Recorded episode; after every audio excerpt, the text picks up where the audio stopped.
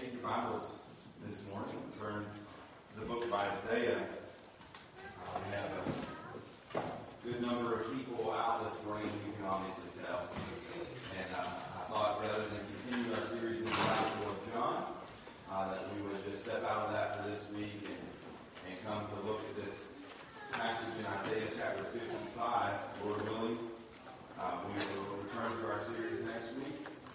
And uh, part of that is just simply because uh, we're, we're talking about evangelism, and we really want that to be a focus this year, and so we want to be sure that as many people as possible can, can hear that. Uh, but this morning, Isaiah chapter 55, we're going to look at a gospel invitation this morning. Isaiah 55, verse 1 Come, everyone who thirsts, come to the waters. Come buy and eat. Come buy wine and milk without money and without price. Why do you spend your money for that which is not bread, and your labor for that which does not satisfy? Listen diligently to me and eat what is good, and delight yourselves in rich food. Incline your ear and come to me.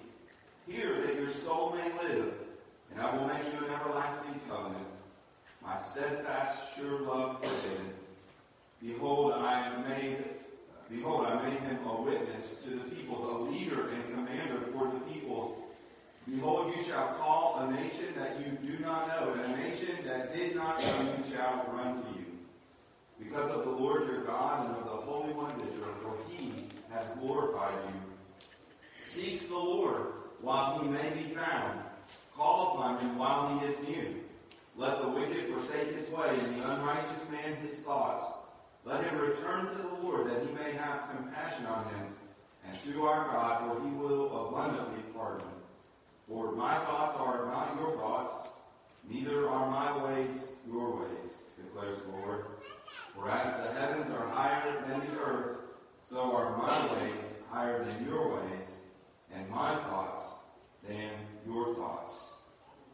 This morning we see a text that is addressed, first of all, in the original context to uh, the Old Testament people, to, to Israel.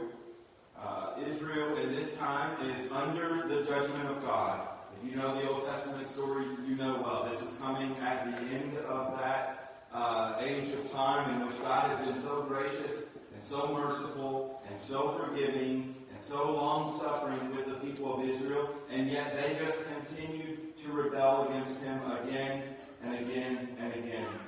Even when the Lord would show mercy to them, they would turn back to their sin. They would turn back to their idols, and they would reject the Lord their God. And as a result of this, they had come under severe judgment in this time. This is, we're reading this, and you have been reading the Old Testament storyline. If you come to this, you, you might perhaps be thinking that this is it, that God's mercy has run out that God's patience and long suffering, that his, that his kindness and his forgiveness has finally come to an end. But it's in the midst of, of that bleak context, and, and even in a book of Isaiah that speaks much about the coming judgment of God upon his people, it's in that context that we get the, this entire section, really, uh, which has so many wonderful promises, so many, so many great displays of mercy so many astounding promises and some of the kindest invitations to return to the Lord and to be blessed. What we see in this text is that the gospel is an invitation and it's a, a, a free and urgent offer of sure pardon to those who will heed it and will forsake their sin to return to the Lord. That's what the gospel is because uh, God's word is timeless. Uh, this is a word not only for the Old Testament people, this is a word for you here this morning. If you're here and you're like Israel and you recognize that you have been disobedient to God, and as a result you rightly understand that, that you have fallen under God's judgment, then listen this morning. This is a word for you. It's a kind word. It's a gracious word. It's, a, it's an invitation to return to the Lord and to find Him uh, to be kind and gracious to you. The first thing that we see in this text this morning is that the gospel is a soul satisfying offer. The gospel is a soul satisfying offer. We find this right away in the first verse. Come, everyone who thirsts, come to the waters, and he who has no money, come. Buy and eat, come, buy wine and milk. You just see how strongly the Lord is, is urging his and is urging you this morning. We see that repeated four times. Come, come, come. You get, you get the idea that he wants you to come to him. One person said uh, that this almost gives you the idea of a, a, merchant who is standing on the street and is, and is attempting to sell something and just repeatedly shouting out again and again, get it, here it is. And this is the way the Lord is with his people. He's, he's beckoning you, he's calling you to come to him. He's urging you this morning. This invitation is to come to the Lord and, and to find that for which your soul is longing. He uses a metaphor here, doesn't he? He says, Come, everyone who thirsts, come to the waters. He who has no money, come buy and eat. Come buy wine and milk without money and without price. He's using this idea of hunger and thirst, and, and he's using that as, as a metaphor. What does it mean to be thirsty or to be hungry? Well, we know that thirst really is an, is an innate and an intense longing for something that's essential for your life.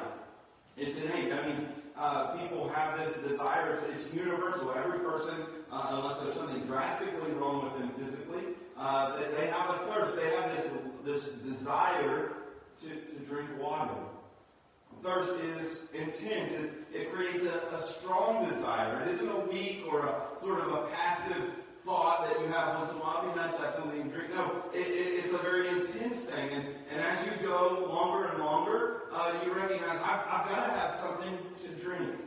And it's an important desire. It's essential for your life and well-being. The reason that God has given you the desire to, to drink, the reason that God has given you thirst, and the reason that God has given you hunger is because without it you'll die. It, just imagine that you lived life and you didn't really have a desire to, to drink water. You didn't have a, a desire to drink anything that, that would provide the fluid that you need. Or, or you didn't really have hunger. Some of us wish we didn't have as much of an appetite as we do, right? Uh, but what if you had no appetite at all? What if you were completely indifferent to food? You would die if you didn't have this desire. It's something that's essential for your well-being. And so the Lord is applying this in a spiritual sense.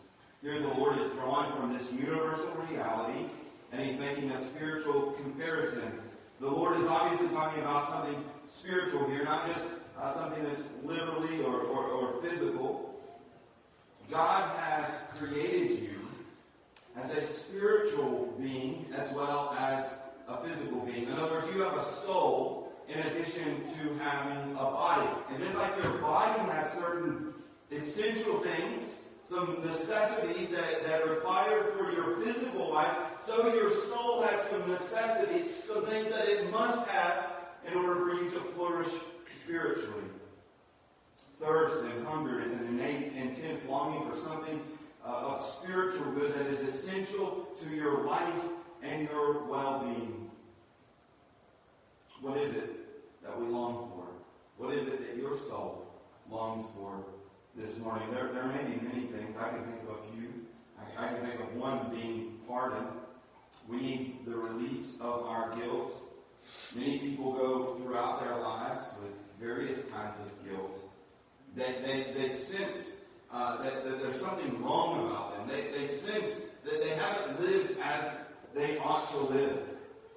Romans chapter 2, verses 14 and 15 tell us that, that when this happens, that people show that the work of God's law is written on their hearts, while their conscience also bears witness, and their conflicting thoughts accuse or even excuse them. You see, God's law has been written on your heart, and the reason that you sense that, uh, that, that sense of guilt oftentimes, sometimes you know that you've done something wrong, sometimes you, you may not even be fully aware of, of what it is, but, but you recognize there's something wrong. I, I, I'm not right. And there's a burden there. Some of you have maybe read Pilgrim's Progress before, and you remember uh, the story of Christian and how he sets on uh, the, the, the pathway, on the, the travel to the celestial city. And, and all throughout, right, he's got this burden, he's got this pack that he's carrying around, and it's the guilt of his sin. And it's when he comes to the cross, when he comes to Calvary, that he recognizes that that rolls away. And maybe that's the way that you are. Maybe you have guilt. Maybe you understand. I, you know, I haven't lived the way that God would want me to live. There's a thirst for forgiveness. Well, listen this morning. If you thirst to know that you can be forgiven and that you can be made right with God, He invites you this morning. Come. In Isaiah chapter 1, 18, there's another invitation, more specific to this. Come now. He says, Isaiah 118, Come now, let us reason together, says the Lord. Though your sins are like scarlet, they shall be as white as snow. Though they are red like crimson, they shall be like wool.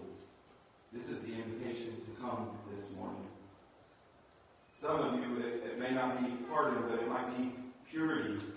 That is freedom from the enslaving power of sin.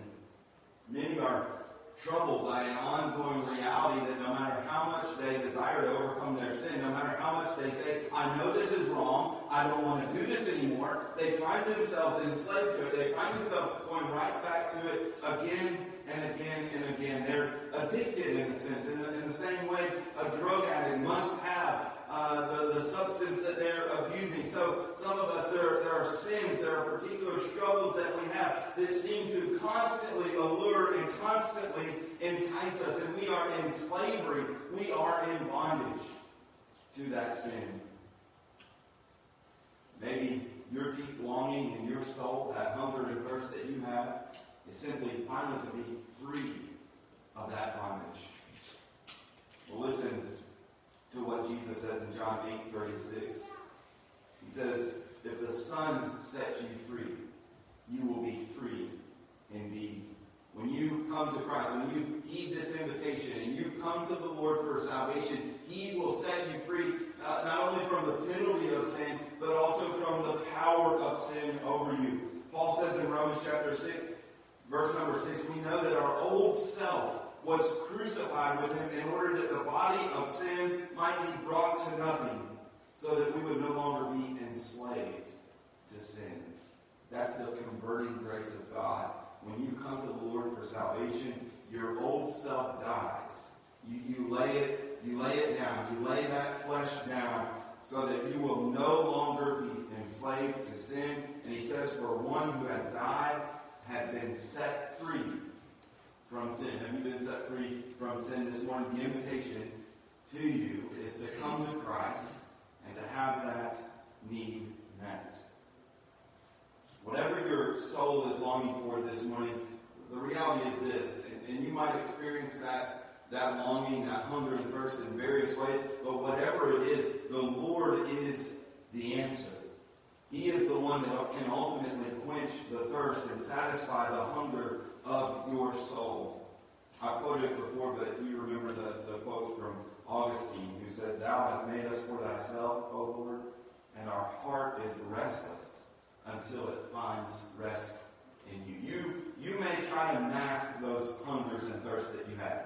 You might think this will be the way to go. That'll be the way to go. This will satisfy me. That will satisfy me. But until you come to the Lord, until you come to Him and buy and eat, until you drink the water of life, you will continue to have those longings, those hungers and thirsts. The gospel is a soul satisfying offer. But secondly, this morning, the gospel is a free offer. The gospel is a wonderfully free offer. Look again at verse number one. Who is the offer made to? He says, to everyone.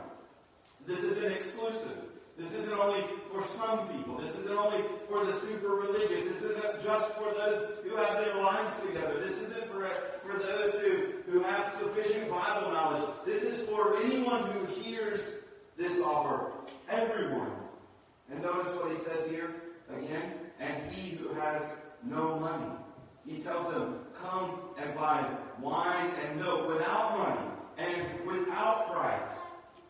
There's, there's no catch to it. You don't have to bring anything to the Lord and, and, and say, Here, Lord, there's, there's a trade. I've got the stuff that I, that I need. I've got all the prerequisites that you've required of me. Now I can come and have salvation. Now I can come and have forgiveness. No, it's, it's for everyone, and it's free. Until we get the free, the idea of the freeness of salvation, you, you don't have it at all. You see, many people operate with, a, with an understanding of the gospel or the understanding of Christianity uh, that it is kind of like a subsidy program. You know what a subsidy, is, don't you?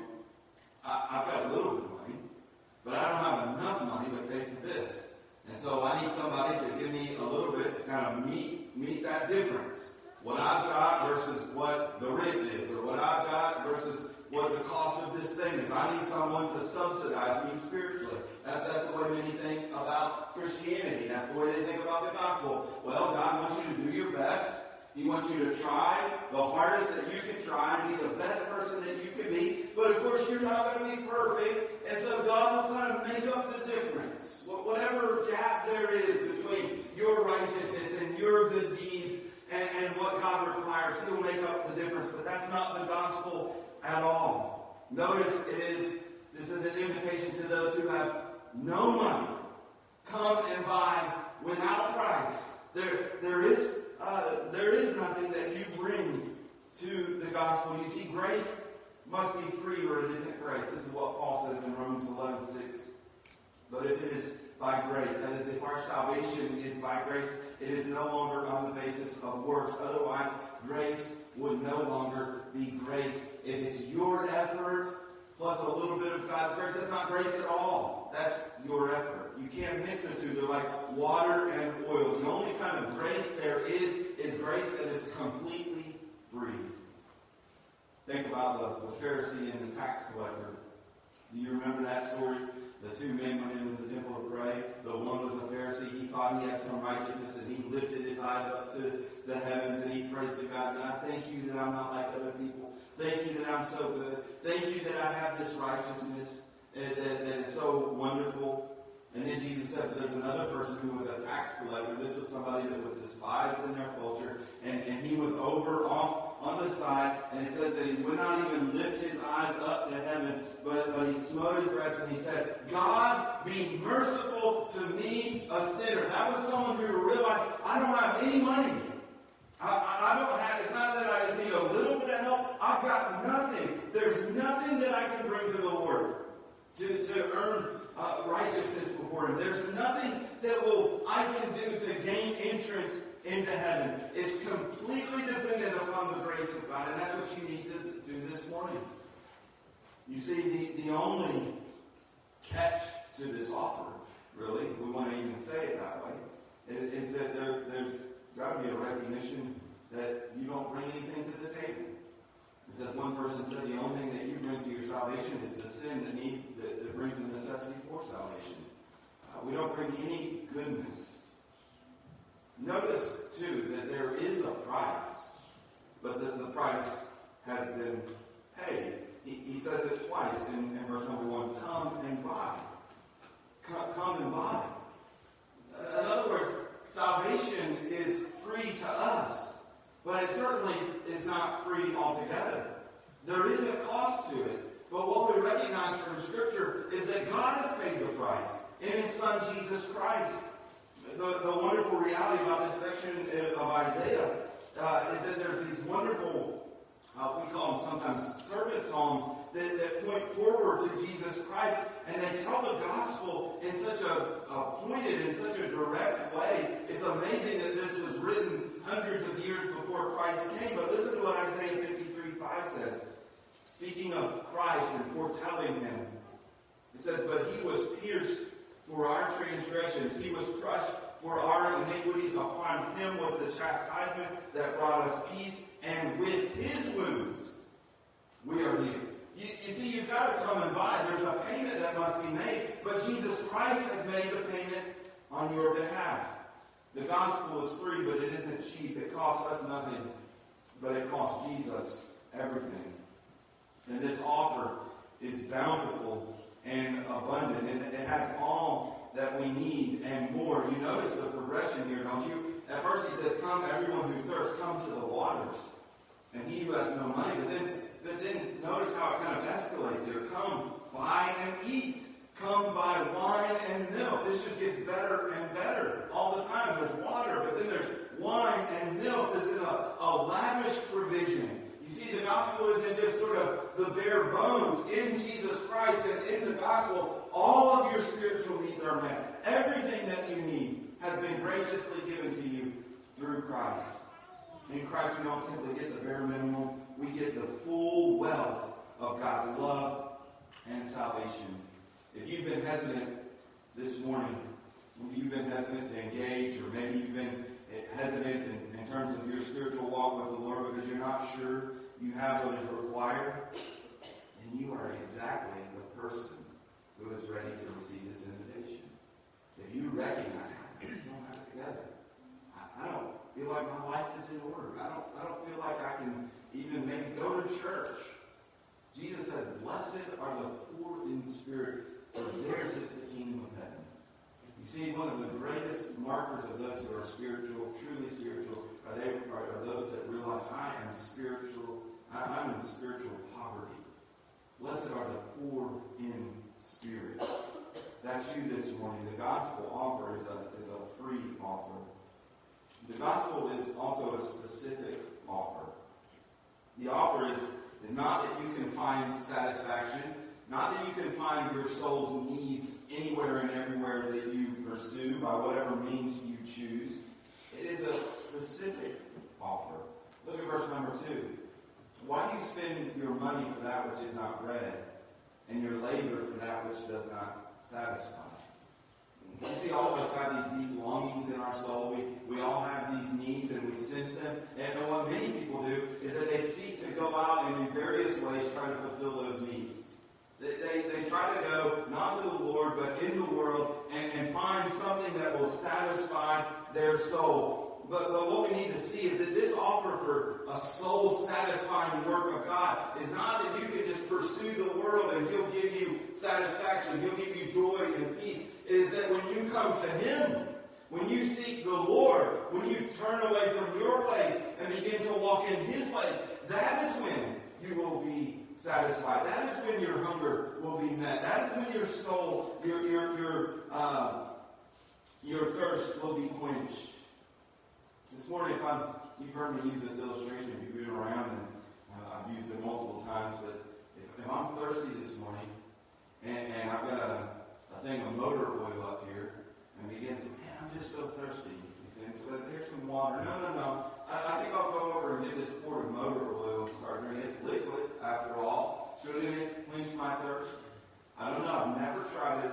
It might temporarily quench a little bit of your thirst, but you can have problems later on, right? It, it's going to be detrimental to your health. And, and that might be what you are doing this morning in a spiritual sense. You, you recognize that there's a thirst, that there's something missing, that, that, that, that there's something that just isn't right in your soul, and maybe you've pursued relationships with people, maybe you've pursued money, maybe you've pursued a hundred different things, and, and you, you find that it, it doesn't really quench your thirst. The thirst comes back. And in fact, many times when you pursue that, it, it actually makes you sick. Right? It, it actually doesn't do you good. It do, does harm to you. That's what you might be doing this morning. See, God created you with certain spiritual longings, but if you seek to satisfy those longings in wrong ways, you will not be satisfied and you will damage your soul. And what is worse is there, there are some people out there that are promoting a version of Christianity that gives them the blessings of God without God. And, and that's what, what many people are, are doing. They even try to take the worldly desires that we have and package Christianity that will say, hey, here's all your desires. You can have all your desires and, and satisfy those, but, but it doesn't ultimately take you to Christ who will truly quench your thirst.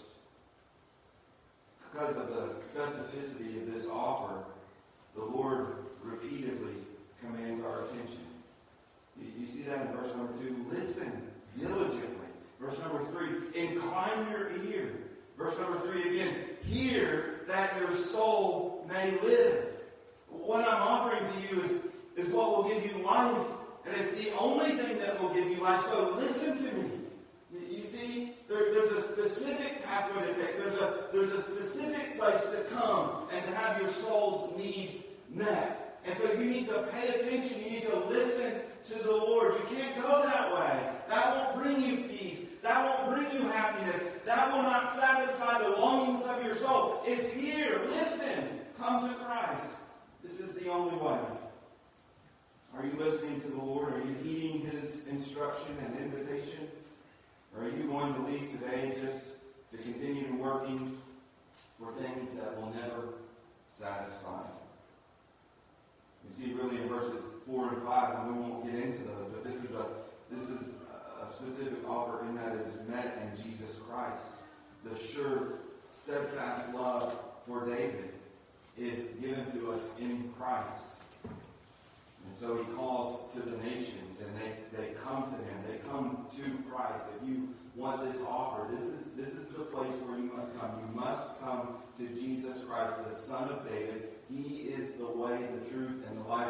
No one comes to the Father but through him. There is no other name given among men whereby we must be saved other than the name of Jesus Christ. It's to Christ that we must come. It's specific offer. It is an urgent offer as well. Look at verse number six.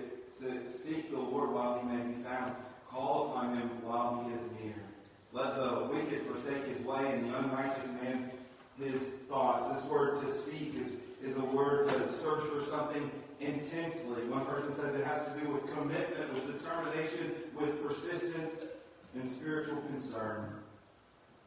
And then he says not only to seek, but to call. And this has the idea of calling out as if you're in trouble. Just imagine that you're a drowning person and you need you need help and you call out. In fact, Psalm 50, verse 15, has the same word and, and speaks of it in this way. He says, the Lord says, Call upon me in the day of trouble, and I will deliver you, and you shall glorify me. Call out to the Lord. Seek the Lord. There's, there's an urgency in this.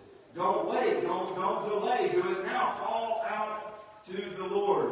And the urgency is clarified because there seems to be a limitation to, to this offer. He says, Seek the Lord while he may be found.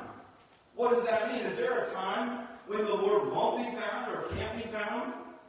The Lord offers salvation freely, but it's not an indefinite offer. H.B. Charles says of this uh, text, he says the invitation is a lifetime guarantee, but it's a limited time offer. The benefits last forever, but the offer does not. Get right with God while you have an opportunity. See, God in His sovereignty has set limitations for individuals. We don't know what those limits are specifically. Uh, when we preach the gospel, we preach them to, to all people. But, but what is that limit? When, when is it the time when God will no longer be found? Well, first of all, we could say just simply it's when God brings judgment. When God brings his judgment on a person is a time when God would no longer be found. In other words, the offer stands and the door is open until the judgment of God comes upon a sinner. Once the judgment has come, the opportunity to respond to the gospel is over. When God's judgment comes upon a sinner, there is no more time for seeking and for calling, and so do it now, is the idea. This is what the psalmist is talking about in Psalm 32, verse 6, when he says, Therefore, let everyone who is godly offer prayer to you at a time when you may be found.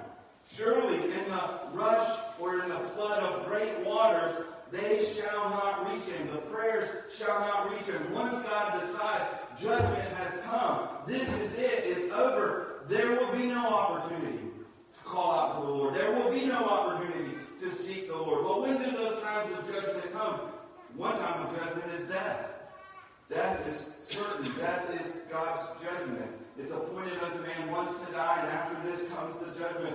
Romans tells us that the wages of sin is death. Death is God's act, act of bringing sinners into judgment. And once that time comes, there will be no calling out to the Lord. There will be no time for seeking the Lord. Judgment has come.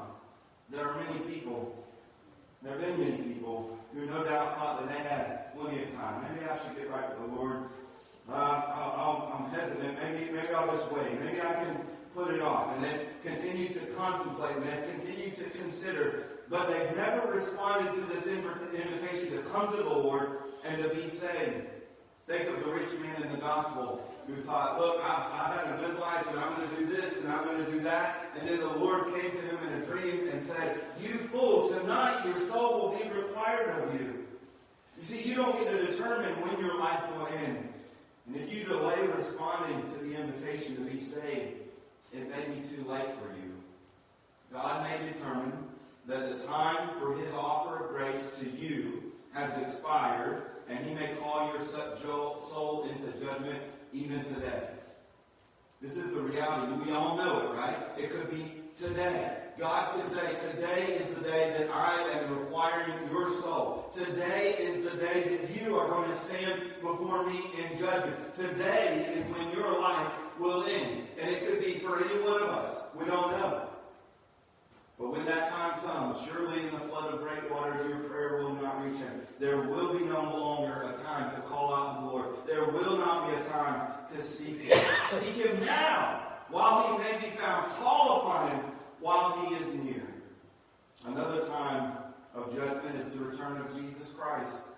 Christ's return will come unexpectedly, and many will be surprised by it. The Bible is clear about that. Matthew 27 uh, Matthew 24, verse 37, rather, it says this For as were the days of Noah, so will be, the coming of the Son of Man. For as in those days before the flood, they were eating and drinking, marrying and given in marriage, until the day when Noah entered the ark. And they were unaware until the flood came and swept them all away. So will be the coming of the Son of Man. For the Son of Man is coming at an hour that you do not expect. You see, he's looking back to the Old Testament, he's looking back to Noah, and he's saying, You see what happened here? Noah was crying out to people. Noah was preaching the gospel. He was telling people to turn from their sin, to repent, and find God's grace and mercy. But they just went on with their lives. They were eating and drinking, marrying and being given in marriage. They were going the routine stuff of life, what many of us do. We're just going, going about our everyday life thinking there's plenty of time. That Noah guy is crazy. Surely this flood isn't going to come. The whole earth is going to be flooded. All of us are going to come under judgment. That can't be right, can it? And they were all unaware until the day that Noah entered into the ark and God shut the door and his judgment came. Surely in the flood of great waters, their prayers did not reach the Lord. Judgment had come. God had said, This is the time. This is the appointed moment. And judgment is going to come. And so it is, Jesus says, with the coming of the Son of Man. When Jesus returns, there will be no time to call out to the Lord. There will be no time to, to seek Him in that moment. When Jesus returns, that will be the end. And so seek the Lord while He may be found. There's a, a third time of judgment. Not only your death, not only the return of Jesus Christ, but God may bring a form of judgment upon you in this life, even, by giving you over to your sin and to the blindness and the hardness of your heart. God does that. We see it in Scripture. It's, it's unmistakable. It's, it's very clear. In fact, in this very book, Isaiah prophesied that God would do this to his people because he had cried out to them. The Lord had sent prophet after prophet after prophet to proclaim his word, to call them to repentance. And this is what the Lord did. Listen to Isaiah chapter 6, verse 8. And I heard the voice of the Lord saying, Whom shall I send, and who will go for us? Then I said, Isaiah answered, Here am I. Send me. And he said, Go and say to this people, Keep on hearing, but don't understand. Keep on seeing, but do not perceive.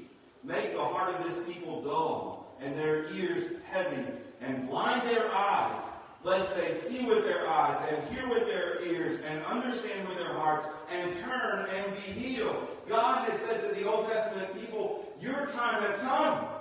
This is it. I, have prophesied. I've given you my word. I have called you to repentance decade after de- decade, century after century. And now is no longer a time when you're going to experience uh, repentance. Now the, the window has closed. My judgment, my judicial hardening has come upon you. You will not hear. I'm going to send Isaiah to preach, but you're not going to listen. You're going to have ears that don't hear. You're going to have uh, eyes that do not see.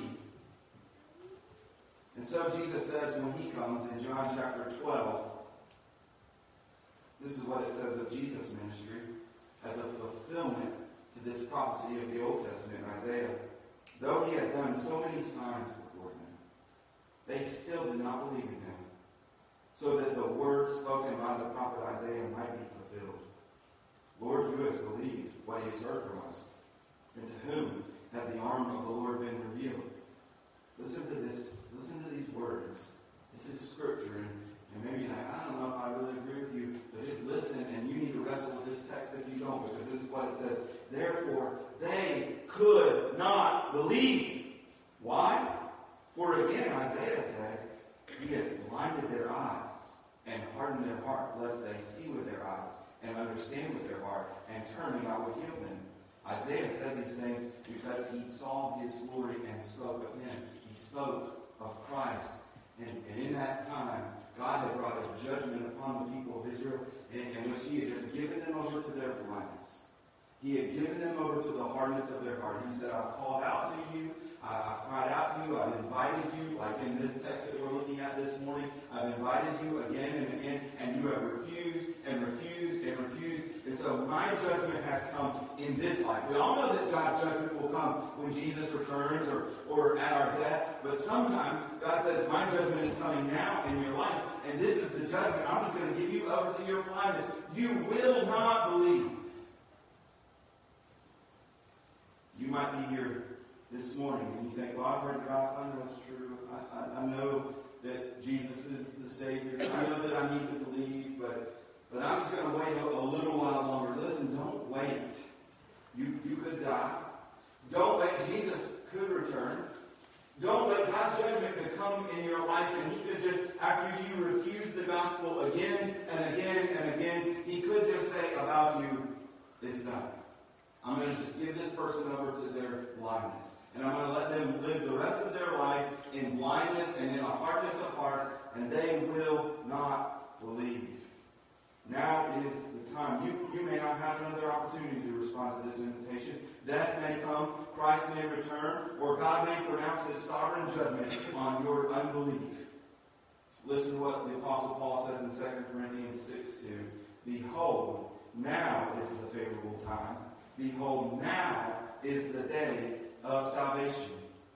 And in Hebrews 3.15, as it is said, today, if you hear his voice, don't harden your heart, as in the rebellion. You hear the gospel invitation this morning, respond to it this morning. If God has given you the grace to turn from your sins and to believe in him, then do it this morning. The gospel is, is an urgent offer. The gospel is a life-changing offer. You see, in order to come to Christ, you must turn from your sin Look again at verse number six. Seek the Lord while he may be found. Call upon him while he is near. Verse number seven. Let the wicked forsake his way, and the unrighteous man his thoughts. See, he's calling you to repentance. Your way, that's your lifestyle, the, the choices that you're making, the, the actions uh, that you have taken, the, the course of life that you have placed yourself on. He's saying you need to forsake your ways. And you, you need to turn from your thoughts, even. It gets deeper than just the choices that you make because the choices that you make are just really uh, the outworking of the thoughts that you have. And so you need to turn from your thoughts. And that's exactly what repentance is. repentance is a change of mind that leads to a change in action. When, when you change your mind about something, it begins to work itself out in your actions and in your choices, right? I no longer think that way. I no longer believe that to be true. And so instead of going that way, I'm going this way. That's what repentance is. When, when God changes your heart, and, and the sin that you once loved, the things that you once thought were enjoyable, the course of life that you once thought was the best way, you say, that's not right anymore. And so you forsake those thoughts and you turn and go in a new direction. And notice here, it is a return. He says to repent and then to return. In verse number 7, let him return to the Lord. The call to repentance is, is missing in many gospel invitations, and this is unfortunate because you cannot return to the Lord unless you first turn from your sin. Repentance is not some kind of preparation you have to do in order to be saved. Remember, this is an invitation to those who have nothing to offer, but it is a logical necessity.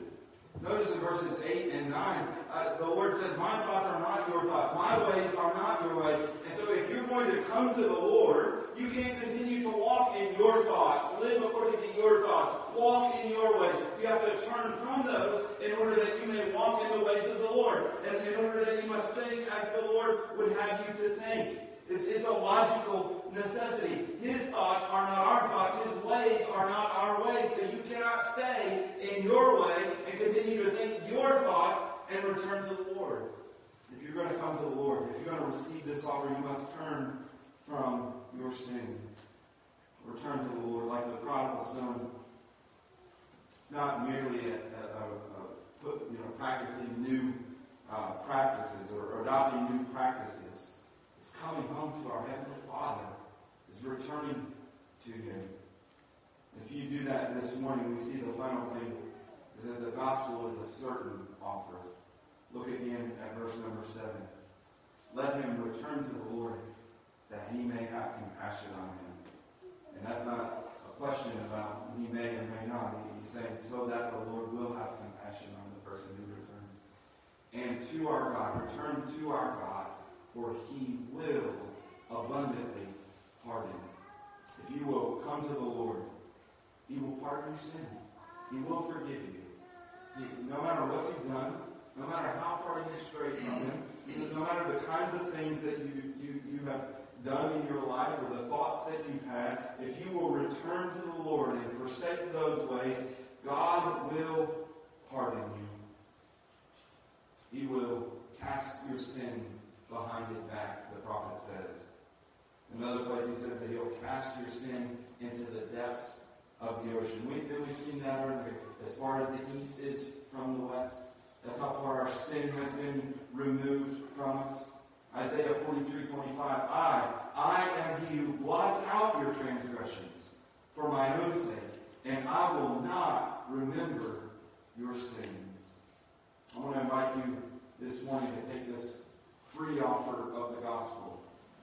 Turn away from your sin and unbelief and run to Christ, even though you have nothing to purchase your forgiveness.